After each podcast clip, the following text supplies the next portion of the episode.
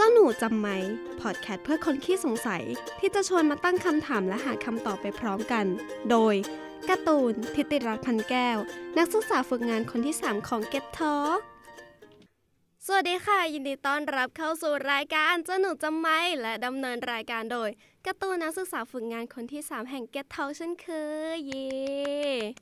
EP ที่แล้วนะคะก็พูดถึงเรื่องของอาการของคนที่กลัวรู้ไป สัปดาห์นี้เนี่ยเลยอยากจะมาเล่าสิ่งที่เป็นพฤติกรรมใกล้ตัวเรากันบ้าง เพราะว่าบางอย่างของคนเราเนี่ยเราก็อยากจะรู้แต่ว่าสุดท้ายก็ไม่ได้ไปหาคำตอบสักที หลายวันที่ผ่านมาก็ได้ไปกินข้าวกลางวันกับเพื่อนๆที่ฝึกงานด้วยกันเนี่ยก็พูดเกี่ยวกับท็อปิกเรื่องความฝันกันเยอะมากแล้วฝันแต่ละคนก็คือไปสุดจริง ๆ ไหนจะ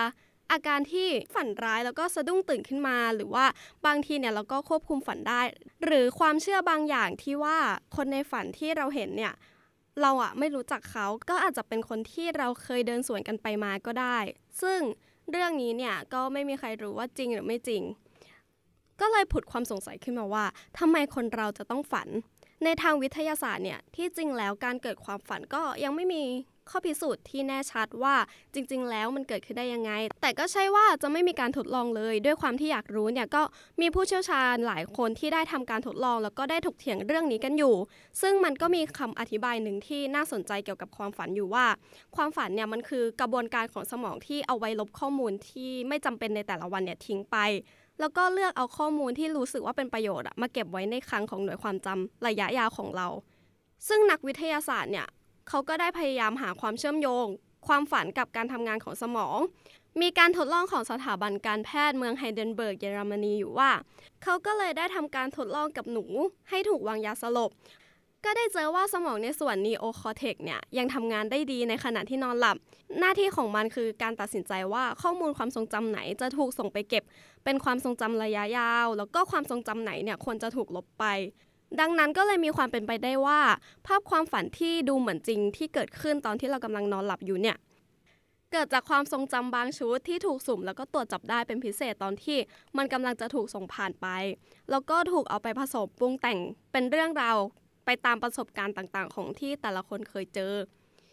และสมองส่วนนี้เนี่ยก็ได้ทำงานร่วมกับสมองส่วนอื่น มันไม่ได้ทำงานโดดๆด้วย เพราะว่าในบางครั้งเนี่ยที่กำลังส่งข้อมูลอยู่ สมองส่วนที่เกี่ยวกับการทรงตัว ได้ถูกกระตุ้นขึ้นมา ก็จะทำให้เราเนี่ยมีความฝันว่ากำลังเล่นรถไฟเหาะที่หวาดเสียวอยู่ หรือว่ากำลังจะตกลงมาจากที่สูง จนทำให้เราเนี่ยสะดุ้งตื่นได้ และหลายครั้งเนี่ยที่เราได้ยินกันมาว่า ความฝันมันมาจากจิตใต้สำนึกของเราเอง ที่มันปรากฏออกมาให้เห็น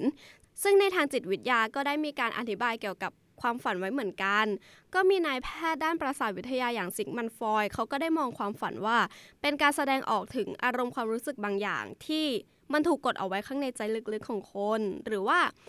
จิตแพทย์ของสวิตเซอร์แลนด์เขาก็มองว่าความฝันเนี่ยเป็นพลังงานในรูปแบบหนึ่งที่มีความเกี่ยวข้องกับจิตใต้สำนึกของเราทำให้หลายครั้งที่ ความฝันของเราเนี่ยจะเป็นภาพสะท้อนของสิ่งต่างๆ ที่เราเคยพบเห็นหรือว่า อาจจะเป็นความรู้สึกในช่วงนั้นๆ ที่เราเคยรู้สึกก็ได้เราเมื่อพูดถึงเรื่องความฝันเนี่ยมันก็จะนำไปสู่ความเชื่ออีกว่า ความฝันมันเป็นลางบอกเหตุบางอย่าง ซึ่งถ้าย้อนกลับไปในสมัยโบราณ หรือว่าในสมัยแบบดินแดนไอคุปอย่างอียิปต์ก็จะเชื่อว่าความฝันเนี่ยมันเป็นการทำนายอนาคต แล้วเขาก็จะเอาไปผูกกับโลกหลังความตายถึงขั้นที่ว่าแบบ ยึดความฝันเป็นตัวกำหนดทิศทางของอาณาจักร แต่สุดท้ายเรื่องนี้ก็ขึ้นอยู่กับความเชื่อของแต่ละบุคคลที่จะมองว่ามีความเชื่อเกี่ยวกับเรื่องนี้มากแค่ไหน และอีกสิ่งหนึ่งที่สงสัยเนี่ยก็คือ เวลาที่เราฝันทุกครั้งที่ตื่นขึ้นมา คนเรามักจะจำความฝันไม่ค่อยได้ เรื่องนี้เนี่ยก็มีผู้เชี่ยวชาญบางคน เชื่อว่าในแต่ละคืนเราเข้าสู่ภาวะฝันแบบนี้ประมาณ 6-8 ครั้งต่อคืน แล้วก็จริง ๆ แล้วเนี่ยคนเราไม่ได้ลืมความฝันแต่ว่า ความฝันมันถูกเอาไปเก็บไว้ในความทรงจำที่อยู่ลึกมาก ๆทำให้เราไม่สามารถที่จะคิดถึงมันได้ หรือว่าถ้าได้เจอเหตุการณ์ที่ใกล้เคียง ก็อาจจะทำให้เราจำความฝันนั้นได้ขึ้นมาก็ได้ ยังไงซาความฝันมันก็เป็นเพียงแค่สิ่งที่เกิดภายในสมอง หรือว่าในความคิดเราเท่านั้น ซึ่งมันไม่ใช่เรื่องจริงที่เกิดขึ้น ดังนั้นเราก็เลยไม่ควรไปกังวล หรือว่าวิตกกับความฝันมากจนเกินเหตุ แล้วสุดท้ายเนี่ยร่างกายของเรามันต้องการพักผ่อนอย่างเต็มที่ การฝันมันก็เท่ากับว่า สมองของเราก็ยังคงทำงานอยู่ เพราะงั้นถ้าถึงช่วงที่ควรพักผ่อน เราก็ควรทำสมองให้ว่างเข้าไว้จะได้นอนอย่างเต็มอิ่มกันไขข้อสงสัยกันไปแล้วกับเรื่องของความฝันเป็นยังไงกันบ้างคะใน EP หน้าเนี่ยจะเป็นเรื่องอะไรก็รอติดตามกันได้เลย